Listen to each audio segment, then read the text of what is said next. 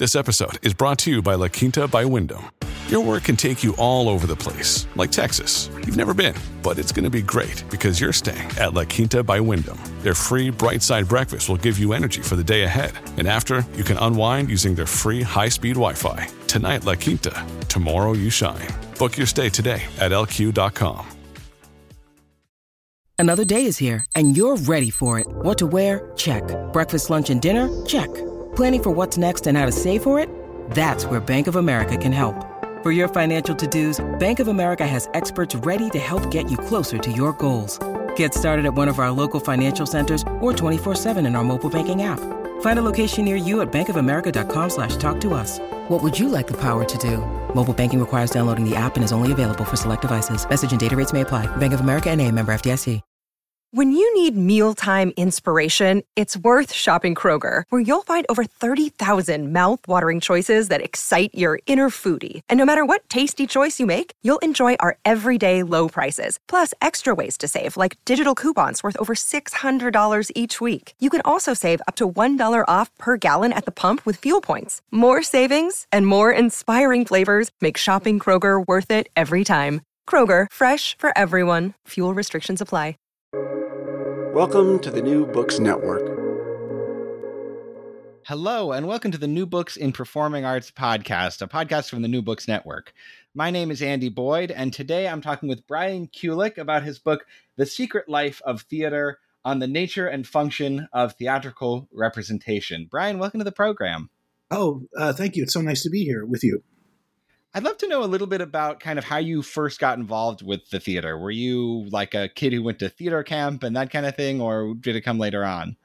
You know, I wish it did, but uh, actually um, when I, I was interested in film when I was young, and when I, I went to U C L A as an undergraduate, and uh, uh, the easiest way to get into the film program was to start in the theater program and then just transfer over. So that's what I did. But I fell in love with theater, so I just decided to stay and never never transferred over. Uh, uh, and um, so that's that's basically how it happened. I had a great group of teachers and extraordinary classmates, and it just seemed like a world that you would never want to leave. So I didn't. Yeah, I, I definitely found when I was in, you teach at Columbia where I went to grad school, and and I definitely found that the theater kids were as a whole a lot more interesting, at least to me, than the film kids that I interacted with were. So I don't know if you had the same experience. Well, I was, you know, ironically, many of my friends who were in the theater program went on to quite, you know, amazing careers in film and television. So, and I may be the only theater guy, or, or a handful of us stayed in theater, but friends of mine, you know, did Bill and Ted's Excellent Adventure, Lethal Weapon. Uh, my classmate was Tim Robbins. So, so, uh, so it was an interesting, you could always bop over to the film program and do something and then bop back if you wanted. That's a, that's a pretty good list. Um, what inspired you to write this book, uh, The Secret Life of Theater? You know, uh, I th- a couple things. I think the big thing was that when you start doing theater outside of school, you sort of move away from the why of theater, and you're really dealing a lot with the how. You know, how do I make this work? You know, how do I get this actor to do this? How do I get the producer to give me more money? How do I get an audience to pay attention? And when you sit down and talk to other colleagues, you talk about how. How are we going to make this happen? How? And it was how, how, how, how, how, all the way down. And uh, so when I, uh, I, and then I was really involved with the how of things. I ran a theater called Classic Stage Company for a period of time. And that was how, in all capital letters with an exclamation point at the end of it and like ten question marks afterwards. And so after doing that for like fourteen years, I just thought, you know, I would like to take some time off and get back to the why of theater, you know, um, and reconnect with what this thing is that I've devoted an enormous chunk of my life to. Um, and uh, and that sort of w- happened simultaneous to reading, rereading a wonderful short story by uh, the South American uh, author, Argentinian author uh, Borges, um, a little story called Aver- Averroes' Search, Averroes uh, was the translator of um, the Poetics in in, in um, uh, for in, uh, in into Arabic, right? Into Arabic, yes. Thank yeah. you. And um, and you know they didn't have a theater tradition. They had a great poetry tradition at that point in time, but no no theater. Theater wouldn't be for several hundred years after Averroes. So when he got to the terms. Um, And this is true, this isn't made up by Borges. When he got to the terms comedy and tragedy, he had no conception of what that meant. And the short story tries to give this, it takes place the day that Averroes has to translate these two words. And and the and the story gives him, over the course of one day, three huge hints at what they might mean.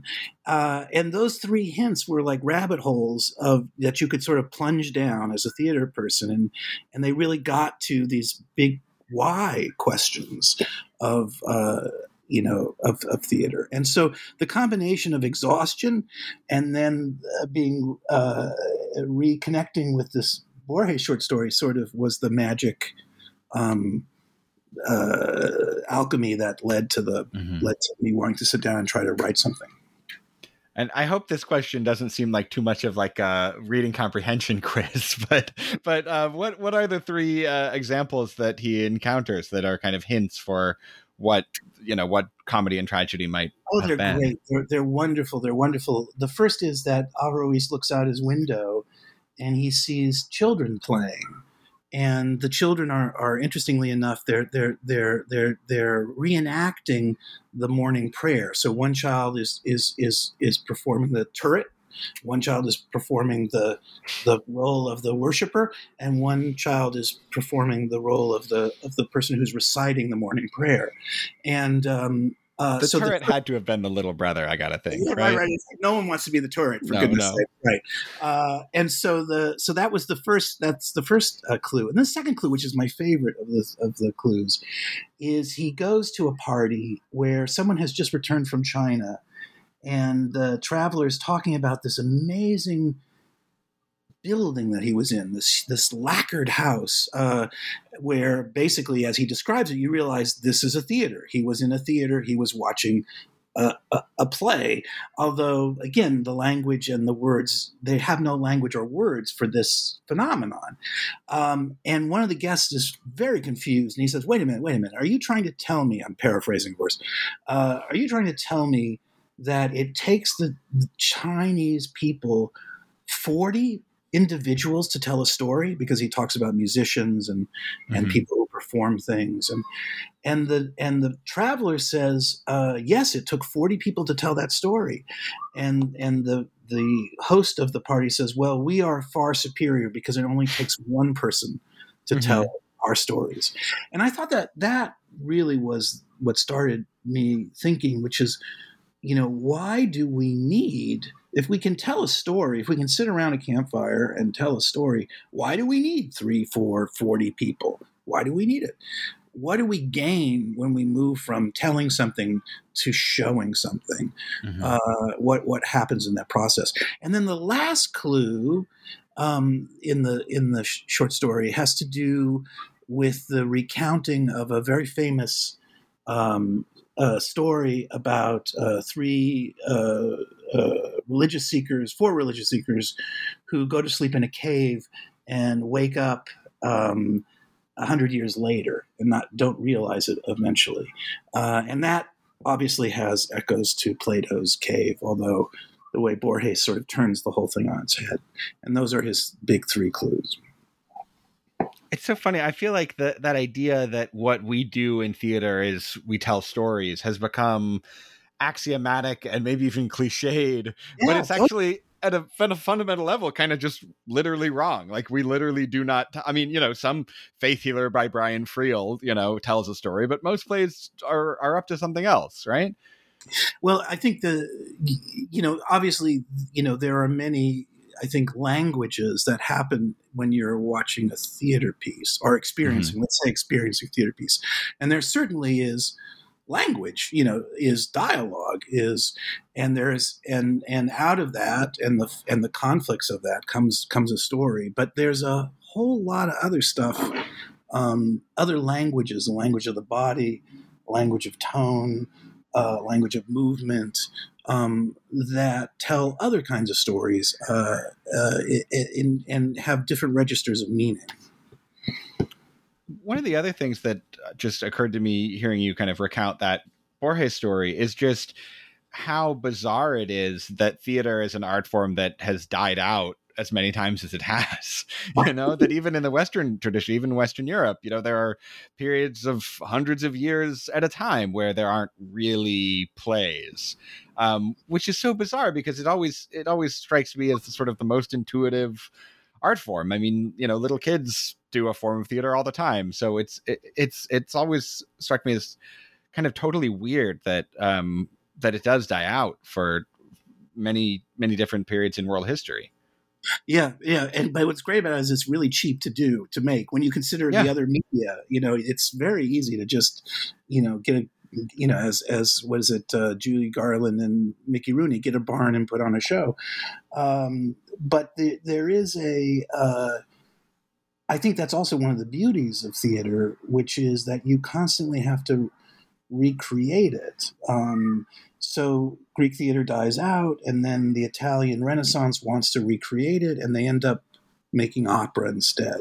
Uh, so there's something beautiful about, you know, we don't know, uh, people say they know how Shakespeare was done, and we have the Globe Theater now, and we know some things about how Shakespeare is done, but we don't really you know, know what the scale of acting was, what the size of it was, you know, how hammy, you know, or how real it was. Mm-hmm. Um, we don't know how it was really spoken. There are no rules handed down. We've intuited rules. Uh, and so we have to, we have to make them up all over again. And there's something beautiful about that part of the equation of this collaboration over time between what was and what we are now. And in some ways, to me, that's one of the most exciting things about theater. There are other cultures who, who figured this out much faster and tried to, you know, really take care of tradition. So when you look at the extraordinary theater, you know, Noh theater or kabuki theater, you're talking about a tradition that's unbroken. You know, the link is unbroken mm-hmm. for, for quite a long period of time. Uh, but as a result of that, th- some of that theater is really has been tied to a kind of tradition that it can't quite escape from. Whereas in the West, uh, because of our short attention spans and things like that, Uh, we constantly periodic have to, attacks by Puritans, et yes, cetera. Yes, little things like that, little plagues, little things like that. Um, uh-huh. And then as a result of that, you know, we get to constantly reinvent Shakespeare or mm-hmm. reinvent the Greeks or reinvent Chekhov. Uh, and I, I think that's that's also part of the fun of it, if that makes any sense. And Shakespeare seemed to have a, a really keen sense of the kind of pathos of that situation, of kind of constantly creating something that is temporary and will be gone by the end of the, you know, by midnight. Um, oh, yeah. I, I feel like that's all over his play. I mean, I'm thinking of the last speech in The Tempest, but you could you could find it, you know, in constant plays of his. Completely, completely. And that's one of the beautiful things I think about The Tempest, and also ironically in the in the Borges short story, which is the failure of art, the fact that how hard it is to sustain an illusion. That's the thing that breaks Prospero's heart is, you know, he puts on a, a mask, which Shakespeare was never a big fan of, but he puts on a mask for his his son-in-law and daughter, and it collapses, you know, and that's where he gives the great speech about, you know, we are nothing more than, you know, than dreams. Again, I'm paraphrasing, but uh, yeah. um, and this idea that theater, you know, constantly collapses, fails, is actually part of what's spectacular about it. Um, you know, when you watch a film, a film is an interesting phenomenon, something in relationship to sound and light and what light does in a dark room. And, you know, and you can fall down the rabbit hole of a film and never pull yourself out until the film is over.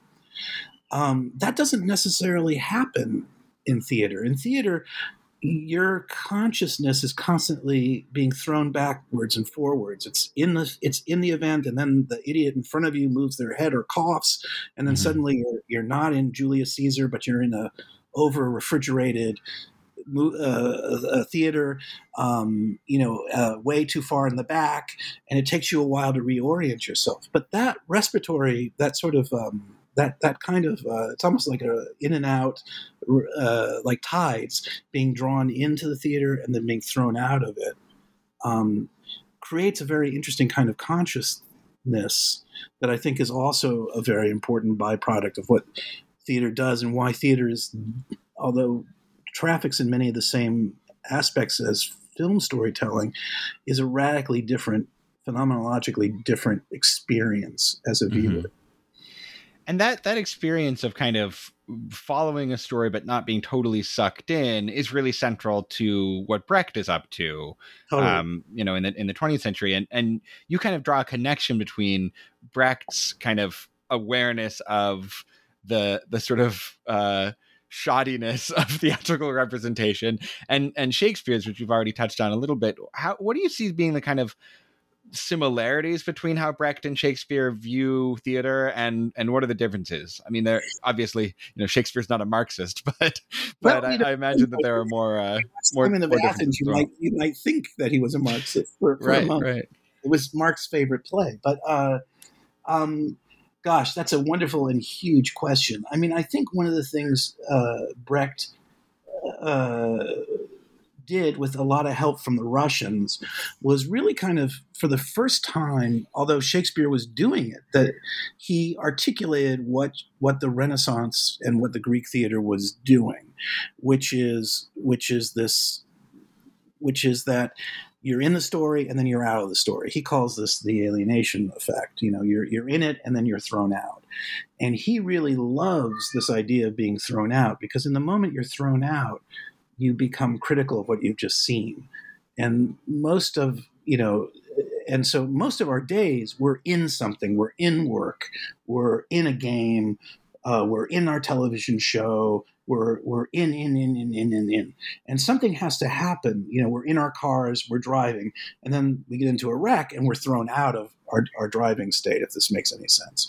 Mm-hmm. So Brecht was really fascinated with these road bumps, with these, with that, that sort of slowed you down or made you stop and, and made you think. And in that process, what starts to happen is you start to realize how uh, in a play, a play is a construction. Uh, and literally it's, it's flats and scenery. Um, but reality, New York City is a construction. It isn't, you know, this is the distinction that Heidegger makes between the earth and the world. The world is a construction. The earth is the earth. The world sits on top of the earth and makes us forget about the earth and fools us into thinking it's a priori. So, that is, there's always been kings. There's there's always been taxation. There's always been these things. Um, and and and and we're just in that world. But if we get thrown out for a moment and and and look at it differently, we start to see this, the seams, you know, in the flats on theater, we start to see the seams of, of our own reality, which doesn't have to be the way we were taught in elementary school. That that's maybe the way they would like the world to work, but that's not necessarily the only way, or an a priori or a natural way. Um, and if something can be deconstructed, that means it can be reconstructed. And so I think when you ask what's the difference between Shakespeare and Brecht, they're both wildly aware of the fragility of, of our reality, how easily it can, and Shakespeare's very nervous about that. He's very nervous right. about the idea of our world collapsing. Uh, Brecht is like, bring it, man, just do it. Because we'll build something better. We'll build something even better out of that. Yeah. Um, and so both are aware of the fragility and uh, of our uh, mutually agreed reality. Uh, one wants to preserve it, protect it, enhance it, make it better, and remind us how precious and fragile it actually is, how easily and how quickly it can be broken. That's Shakespeare. Mm-hmm. And Brecht says, where's the hammer? Give it to me right now. Let's get to mm-hmm. work, guys. Yeah. Um, I, I heard a story, this is like slightly off topic, but I, yeah. I heard a story a while ago in an interview with somebody who was Saul Bellow's assistant towards the end of his life. And it was like a beautiful spring day in Chicago, and he was driving Saul Bellow around, and they kind of passed the, you know, the kind of quad at, at U Chicago. Um, and Bellow had him pull over, and he, he rolled down his window and he just yelled, "Death, death, death." And the assistant said, "You know, why did you just do that?" And he goes, "I just thought someone should remind them." Yeah, no, that's great. That's that, that's, that's part of what Shakespeare's up to, I think. It's well, just kind of, okay. you know, at any moment, like there's, I mean, obviously there's so much death in the plays themselves, but also just like this life thing that you think is so solid is actually, you know, completely topsy-turvy and, you know, can, can change on a dime at any moment.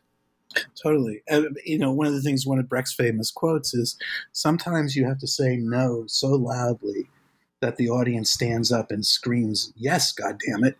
You know, and and uh, and so I think, you know, the negativity or or negation in the theater is actually a, a tremendously powerful tool um, for change, for progress. Part of what you do in the book is you kind of take us on a very quick tour of theater history, and you kind of look at some key moments in in kind of classic plays in the Western canon, but you focus less on dialogue than you do on kind of stage directions and, and specific physical moments in these plays. Why did you want to draw our attention to those moments?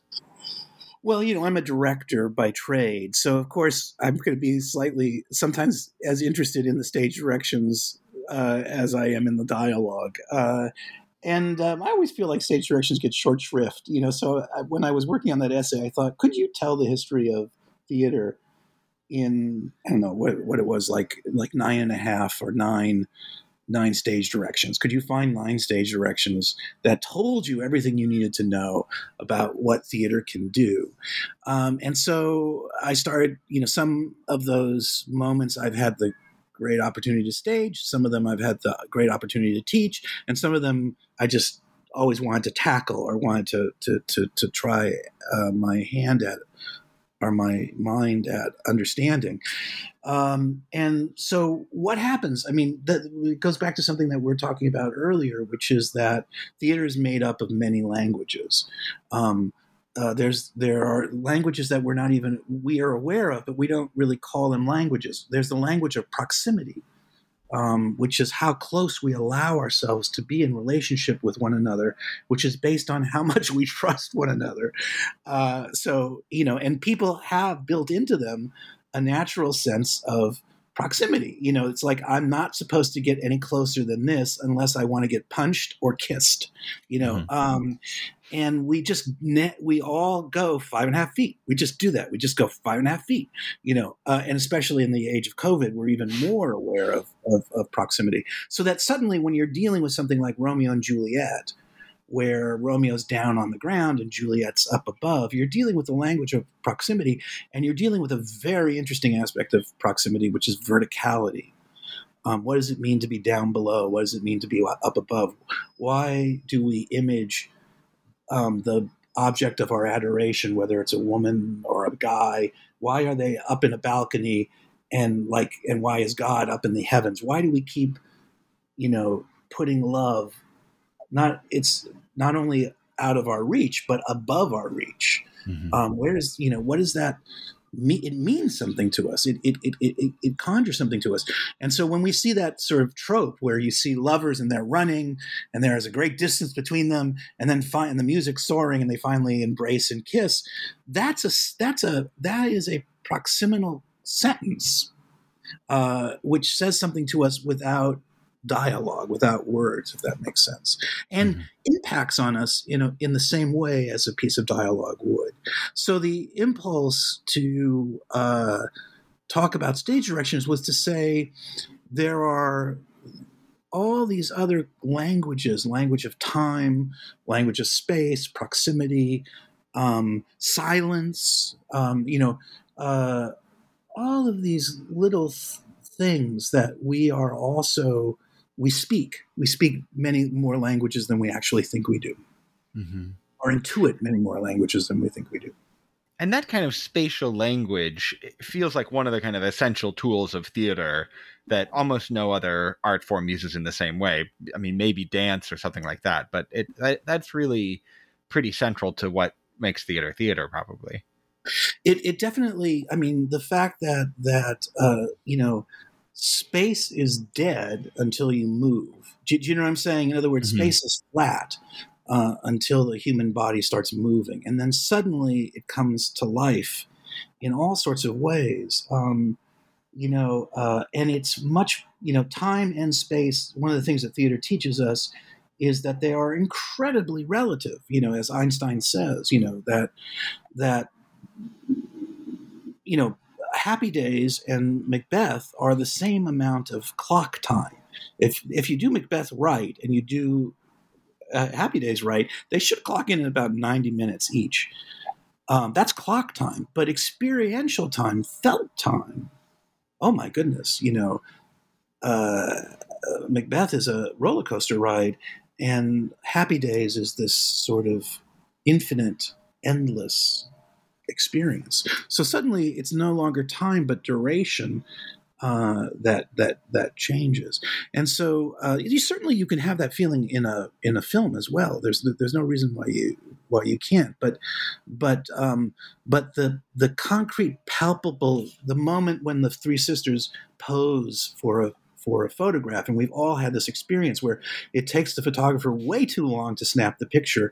And in that moment, time becomes manifest. We feel time as a palpable, concrete thing. It comes out of the shadows where it's been hiding, and you suddenly get a glimpse of it, and you go, oh my God, there's this, there's this phenomenon called time, and it's present. We just keep, we're so in it, we keep forgetting about it. Mm-hmm. Um, and so theater helps you reconnect um, uh, with those those those moments, if that makes if that makes sense. It reconnects you to these things that, in the rush of life, or in the in the in our, uh, we tend to forget. You know, the the habits that we form um, dull us from the kind of extraordinary wonder of what it means to actually be alive. And so part of these different languages that theater speaks, part of what they're trying to do is wake you up, remind mm-hmm. you for a moment about these wondrous aspects of existence. And you point out that part of how theater does that is by just being, you know, so much more stripped down, even in a very lush, you know, lavishly detailed production of like a Doll's House or something. It's still going to be much less uh, cluttered than a, than an actual living room. You know, it's it, theater is always sort of a, a pared down representation of reality, and that process of selecting details and kind of highlighting them is part of what charges them with meaning, right? Oh yeah, everything means more because there's less on the stage. Uh, off, oftentimes, when I was going to school, when I was back at U C L A, and I was contemplating the difference between going to film and theater, the uh, the critic David Denby wrote a very famous article for the New York Magazine called "Why I Hate Theater," and I read it and I went, "Oh my God, this is exactly." I should write an article saying why I love theater, and I would use all of David Denby's examples, because what he hated was exactly what I loved. Like, for instance, mm-hmm. he said, you know, he can't stand uh, uh, Willy Loman and and and Death of a Salesman because he's got those two suitcases. He's carrying those two suitcases, and you never get to see what's inside the suitcases. You never get to know what Willy Loman is selling, because what he's selling are two metaphors. If you opened up the suitcase, it would just be a metaphor. It's a metaphor for, and it's just too much. It's just too much for David Denby. He doesn't mm-hmm. like when when a door is more than a door, or a suitcase is more than a suitcase. Um, and the, the extraordinary thing about film is, film domesticates everything in the same way that we domesticate many of the things out of habit. So doors, suitcases, books, windows, they they just become things, right? But in the theater, if you only have a door, oh my goodness, suddenly that door is very important. It starts to mean more. Mm-hmm. Um, and that's one of the beauties about when you're dealing with certain writers like Brecht, like Moliere, like Shakespeare. They choose these elements, and that's the only thing. And that letter suddenly becomes a character in of itself. Or um, if you see what I'm uh, uh, what I'm trying to get at with this, um, yeah, the, the handkerchief in in um, Othello, or yeah, yes, oh my God, that's a great example where suddenly these things just mean more, the red carpet that Agamemnon walks on isn't a carpet when it's rolled out. It's it's suddenly, is it the blood of all the men that was spilt, you know, from the time that he was at Troy? Is it is it going? Is it the a, a premonition of the blood that of his own body that's about to be spilt uh, moments from now when his wife stabs him or, or actually hacks him apart with a with an axe? Um, so. Things in the theater, uh, uh, because of the stripped-down nature, have the opportunity to stand out, um, be ecstatic in a way, in the oldest form of that word. They mm-hmm. they stand outside, and you're able to suddenly they start to to to just simply mean more than what they do in in our day-to-day life.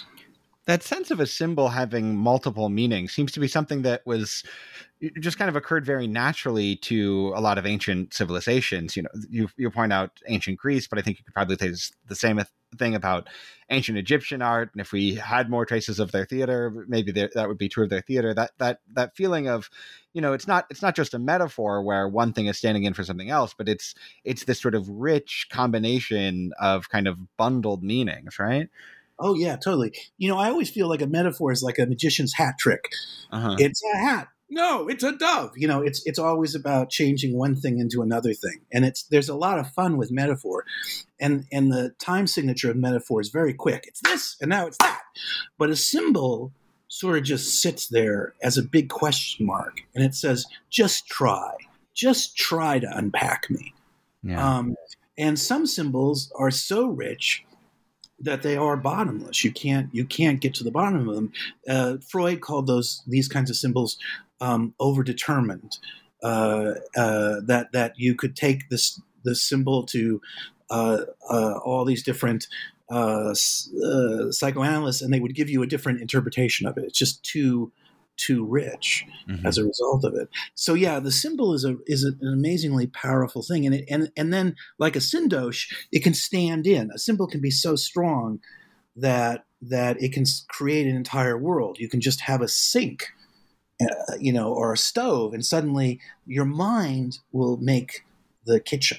Right? That's another thing that film that that's one of the fundamental differences between how film is usually done and how theater works is we don't need necessarily to have the entire kitchen to, and it's actually maybe slightly more interesting if there's one symbol, one, one element that creates the entire world and we collaborate in that creation. Mm-hmm. That's where I think you start to get to the real magic of theater.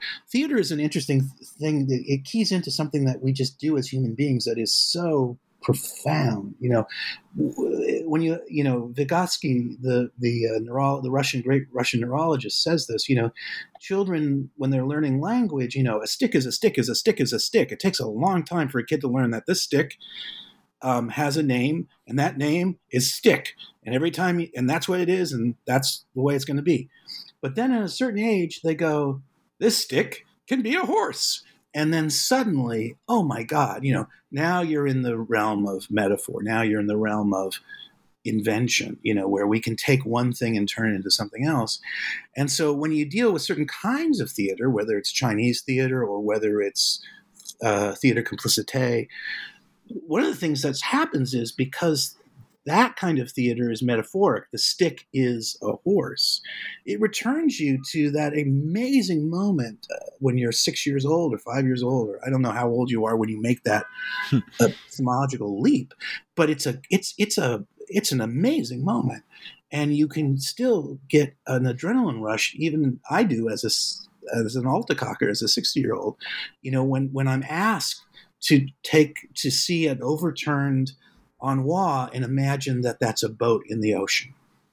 Mm-hmm. Uh, and I just get as happy as can be. I just get giddy over being asked to participate in making that meaning. I remember I saw a show once where there was a line. I wish I, I wish I remembered who put this, who, who put the show up, but there's a line where somebody held up, uh, you know, a, a pointer finger and a thumb and said, this whole show, we've been pretending this is a gun. And then they extended their middle finger as well. And they said, this is a gun. It's this totally thrilling moment of like, you know, letting us, letting us in on the joke of, you know, yes, we're, we're pretending that something isn't what it is, but then also being like, okay, now will, will you accept, now that you know, you know, now that we've all set out in the open that we're just pretending, will you still go along with this story? And and the audience was completely there for it. It was it was yeah, a, it's a magical moment. How we we do that, you know, like if you see like, you know, if you do an experiment, let's say we did this at C S C once where we were doing Romeo and Juliet, and this has been done before. We, we didn't come up with this, but but where we asked two extraordinary actors, um, uh, Judith Roberts and Austin Pendleton, to play Romeo and Juliet, and mm, I think they might both are probably in their seventies, and so there's a there's a moment obviously when you when when when that starts when they start reading where you go, okay, mm, they're in their seventies and they're playing Romeo and Juliet, and about four minutes in, that disappears and you're just watching Austin fall in love with mm-hmm. Judith. Um, and that's, you know, I mean, my God, you know, that's how adaptable the human imagination is. And it's that adaptability that will hopefully save us. Mm-hmm. Our, you know, our ability to see more, read more um, into things than what is presented to us, make more out of what we're seeing, um, transform it. Um, the alchemy of our imaginations. If anything's going to save us, it's going to be that. Mm-hmm. At Evernorth Health Services, we believe costs shouldn't get in the way of life-changing care, and we're doing everything in our power to make it possible. Behavioral health solutions that also keep your projections at their best? It's possible. Pharmacy benefits that benefit your bottom line? It's possible. Complex specialty care that cares about your R O I? It's possible. Because we're already doing it. All while saving businesses billions. That's Wonder made possible. Learn more at evernorth dot com slash wonder. This is um, a, a slight detour just into kind of like some theater history that I ha- hadn't occurred to me until I read your book. But you mentioned Shakespeare's influence from Italian Renaissance theater, which had never occurred to me.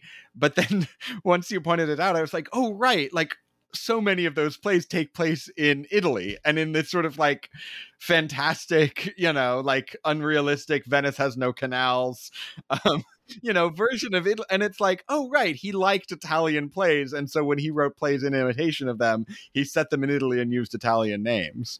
So what, what was the kind of the nature of that influence? Like, what did he take from that tradition? Well, I think if I can just Uh, just uh, prior to that question, you bring up another question that's also very interesting. So let me see if I can do both in one, mm-hmm. which is Shakespeare loves, you know, the globe, right? And calls his theater the globe. Um, and one of the things Elizabethans were particularly kooky about was they had an opinion about every country. You know, they you would say a country, you know, Romania, they, I don't know if it was called Romania, Macedonia, Macedonia they, they would have an opinion about it, right? So in the land of symbols, you know, places became symbols, Vienna, Venice, Verona. To, a, to an Elizabethan, each of those worlds cr- suggested a unique metaphorical world, if that, if that makes mm-hmm. sense. So an Elizabethan knows the difference between Venice and Verona, even though they've never been there. But they've read enough short stories and they've heard enough from people who have been there to know that Venice is a land of of illusion and deceit and hide and seek. And Verona is just too darn hot. It's just too hot. And and the, something about that sun and the heat and the angle of light makes people kill each other. You know, so so the idea of the place starts to do so much work. Instead of like hiring Santo Loquasto to do a set, you just go Verona. And instead of trying to hire John Lee Beatty to do a set, you say, you know, Bohemia, and and and the Elizabethan mind does the rest of the work uh, for you, hmm. uh, if that makes sense. Um, but in terms of, you know, the interesting thing about uh, you know the this the Italian explosion of theater that happens in the Renaissance is just unprecedented. Um, And of course, much of this is imp- improvisational. Uh, so we don't even have the scripts. You know, Tempest is a play that is most likely stolen from a commedia um, uh, scenario. Uh, and, um, and, you know, acting companies would have their scenarios, their stories, and they would, they were like Bibles. You just didn't give them away. You held on to them because that was your, your livelihood. Every so often, a leaf of one of these, you know, Bibles would, you know, blow away and cross the channel and end up in England, and Shakespeare would grab it and go, I can run with this. Um, so, but, but the Italian influence, um, storytelling wise, uh, uh, is huge. And there, and clearly there's something temperamental, you know, I think, I think you're right. When you look at the places he sets things, uh, you know, pride of place might go to the Italians. Uh, he certainly, you know, uh, uh, is uh, enamored with many, you know, major stories, Romeo and Juliet, Othello, um, et cetera, et cetera, et cetera. I think As You, is it As You Like It? I think is also originally is uh, comes from an Italian source. Yeah. Hmm. Um. And, and what do you feel like? What what kind of like, I don't know, techniques did he learn from that from that tradition? Do you think? Like what what kind of? I mean. Was, was it was it plotting? Was it character? What what what things did he learn from commedia?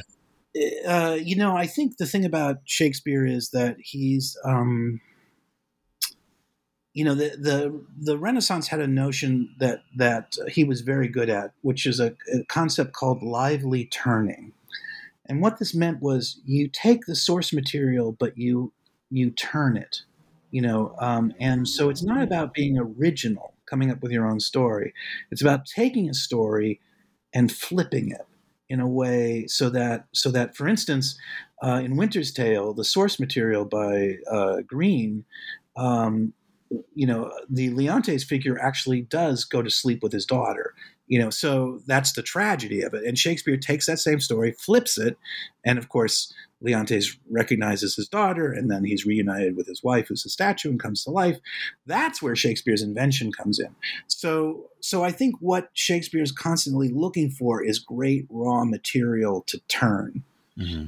Uh, and and so what you get with the Italian repertory is, you know, tremendous iconic moments. A guy on the street, a girl in a balcony. I can run with that, you know. Mm-hmm, um, mm-hmm. There are these, these, these sort of, you know, the idea of the pastoral being in the forest, being, you know, this is this is, a, you know, uh, Italian literature one oh one of the Renaissance. Um, Arcadia is not only a an, an Elizabethan trope, but it also has the pastoral. You know, has its its genealogy in um, in the Italians. So so I think it's it's that it's that this is all the ingredients that he needs um, to get things going, and uh, he finds some of the best ingredients uh, for his theatrical sauces or meals um, through these kind of spices from the Italian mm-hmm. repertoire. I wonder if part of the reason, I mean, it, it It seems like you're talking about a lot of sort of visual moments. I wonder if part of the reason is because like those are the things that, you know, if you're if you're performing a script where the dialogue is improvised, the stuff you write down is we have to get to this certain set piece at the end of the first act. You know, I wonder if that's if it's sort of an inherently, um, you know, visual way of thinking if if if you're kind of working in that commedia style. Well, even, you know, but one of the things, because of the nature of how plays were rehearsed during that period of time, no one had a full script. Everybody had their, just their role, literally a role, which mm-hmm. had every line and their cue line on it. So no one had in their head the whole script. So they had to go, they had to, just before they walked on stage, they needed to look at um, a couple pieces of paper that were posted that told you the order of the scenes in case you got confused. So you didn't walk out when Hamlet is, is, uh, is is uh, um, telling Ophelia to get thee to a nunnery, you don't, Rosencrantz and Guildenstern don't just suddenly walk in and want to, you know, invite him to see a play.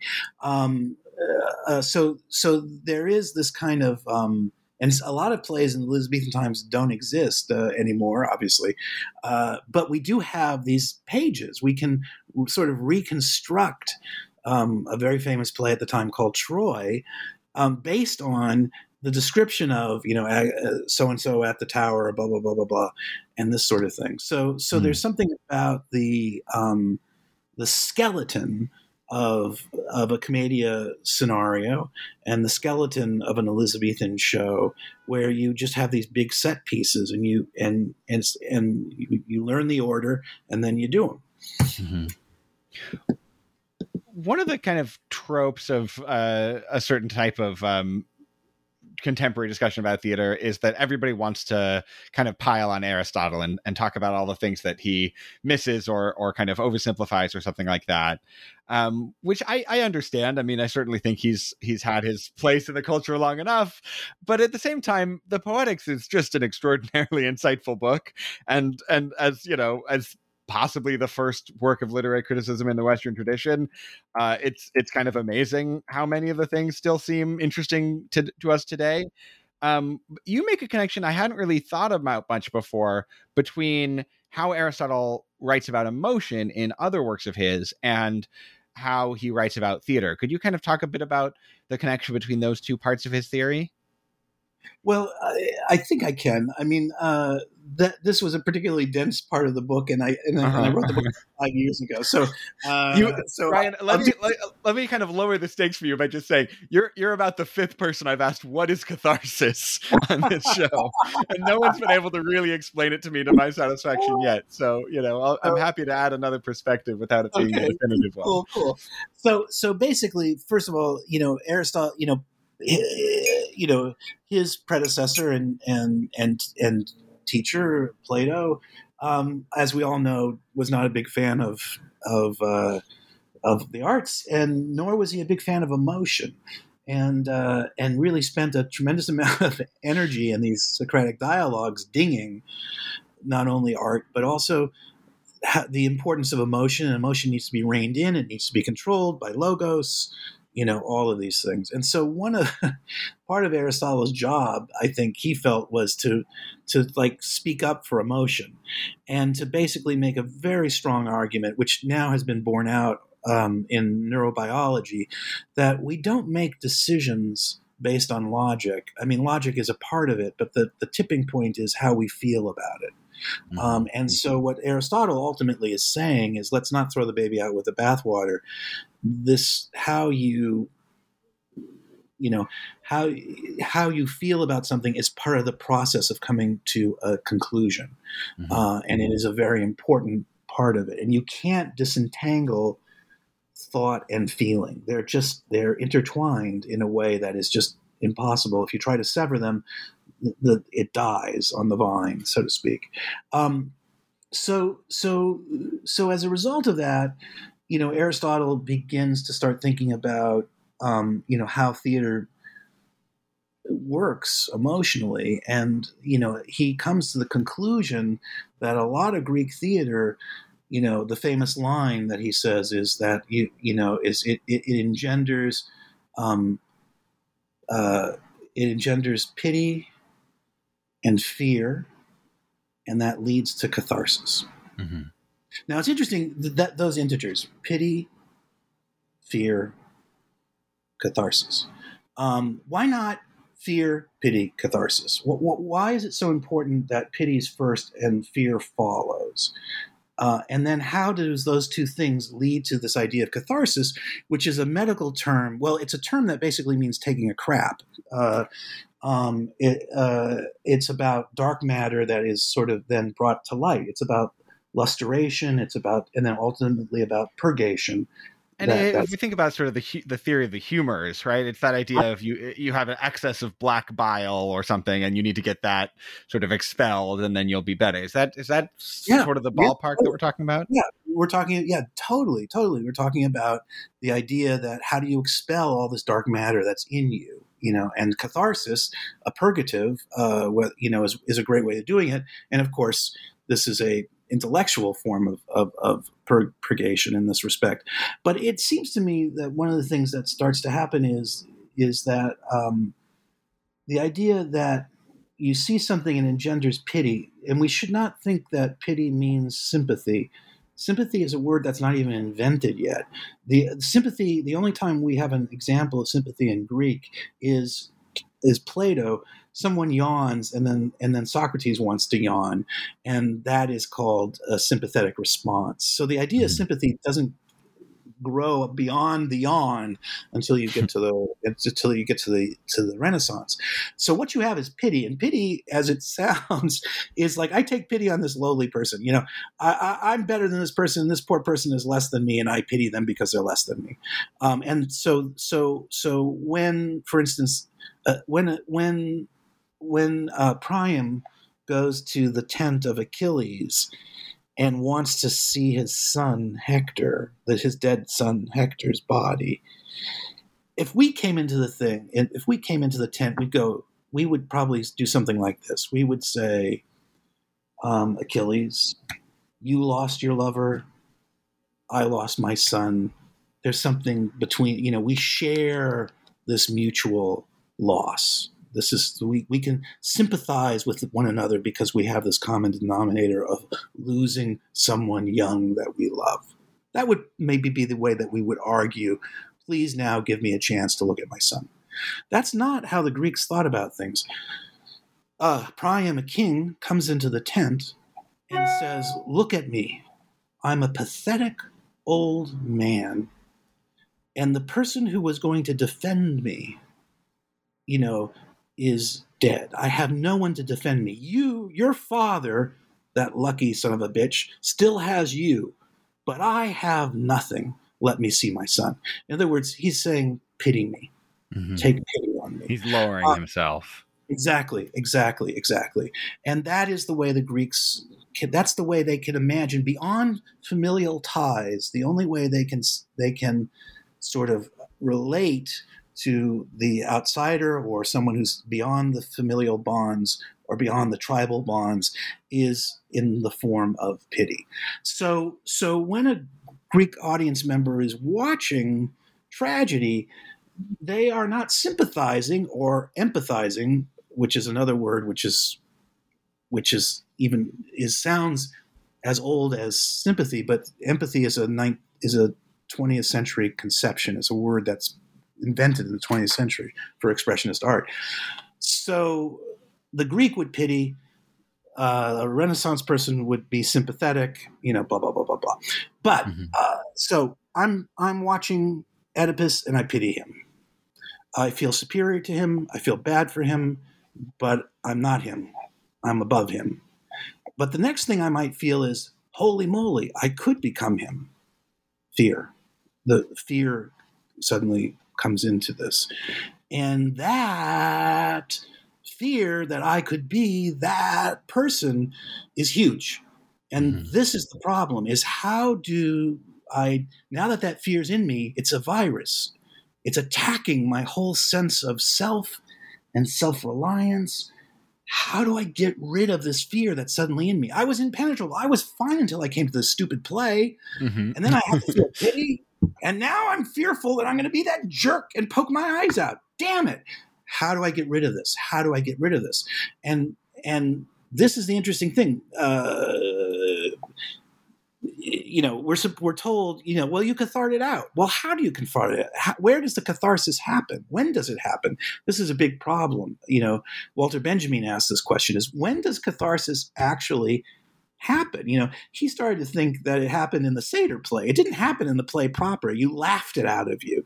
Hmm. Um, but when you start to go down this path, uh, you realize that catharsis is not is a is a the what fills you in this moment that needs to be catharted is a strong emotion, uh, and it doesn't have to be fear.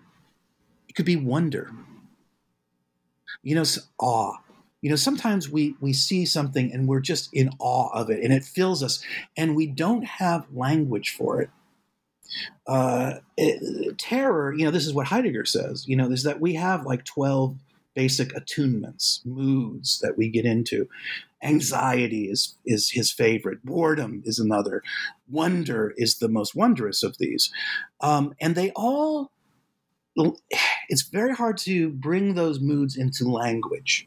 Mm-hmm. They can be felt profoundly and disturbingly, but in order to, to deal with them, you feel compelled to put it into language.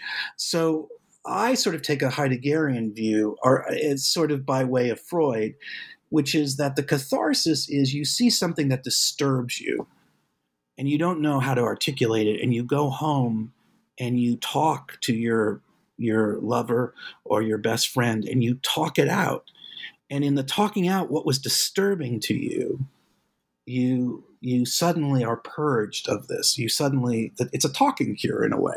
Mm-hmm. Hannah Arendt so it's said, the it's the it's the discussion after drinks that matters more than that's this. The catharsis. That's the yeah. that's the golden moment. It doesn't happen yeah, yeah. in the play. It happens afterwards. And you know, um, Hannah Arendt has this wonderful observation where she says that you know if you talk about heroism, bravery, it'll start to make you brave.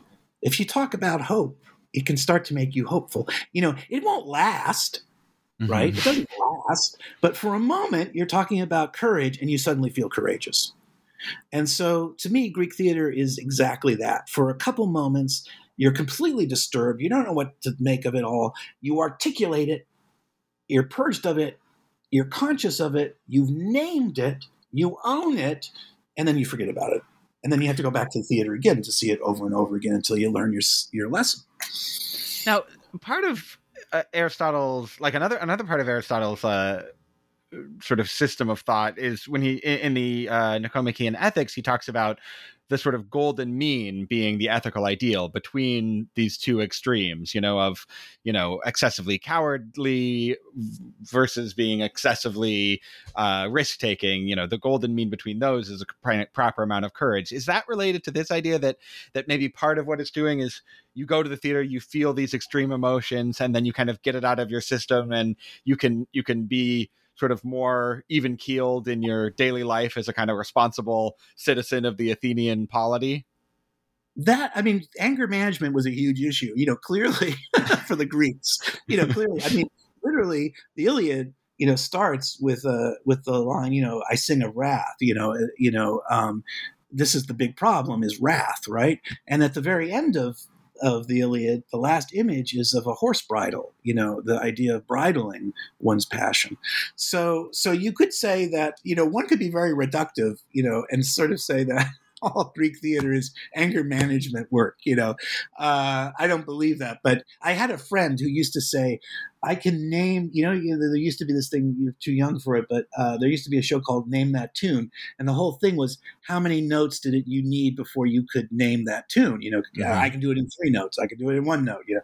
And so my friend, you know, could like get all these genres of theater or authors, you know, down to like two notes, you know. So like, uh, um, Uh, Chekhov would be live now, you know, that would be the the the, the message, the takeaway.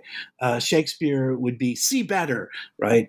And then Greek theater would be be careful, or or maybe be very very careful, you know, if you really want to really want yeah. to do it. Um, and so so yeah, there is an aspect of, you know, and this is where Sanskrit theater uh, becomes interesting, because it's not as interested uh, in the modality in the in the attunement of of anxiety or terror or fear, phobos, as the Greeks are. They're interested in another Heideggerian attunement, which is wonder.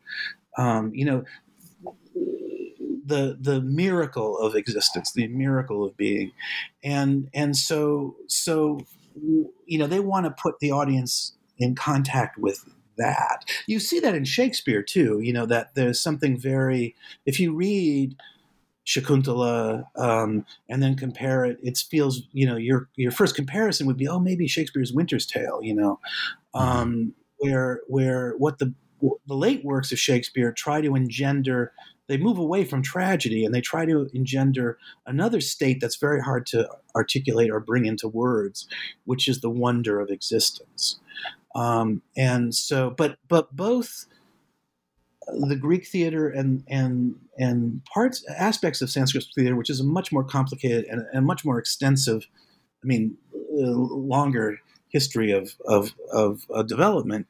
Uh, they're both interested in in experiences that are hard to put into language. You see something, it moves you to our, to the moment of the need to articulate it.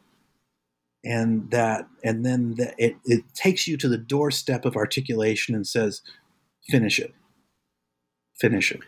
And then you have to name what you felt. And the, and the Greeks are very interested in, in naming death. Um, and the, and, uh, and Sanskrit drama is very interested in naming life, the miracle of life.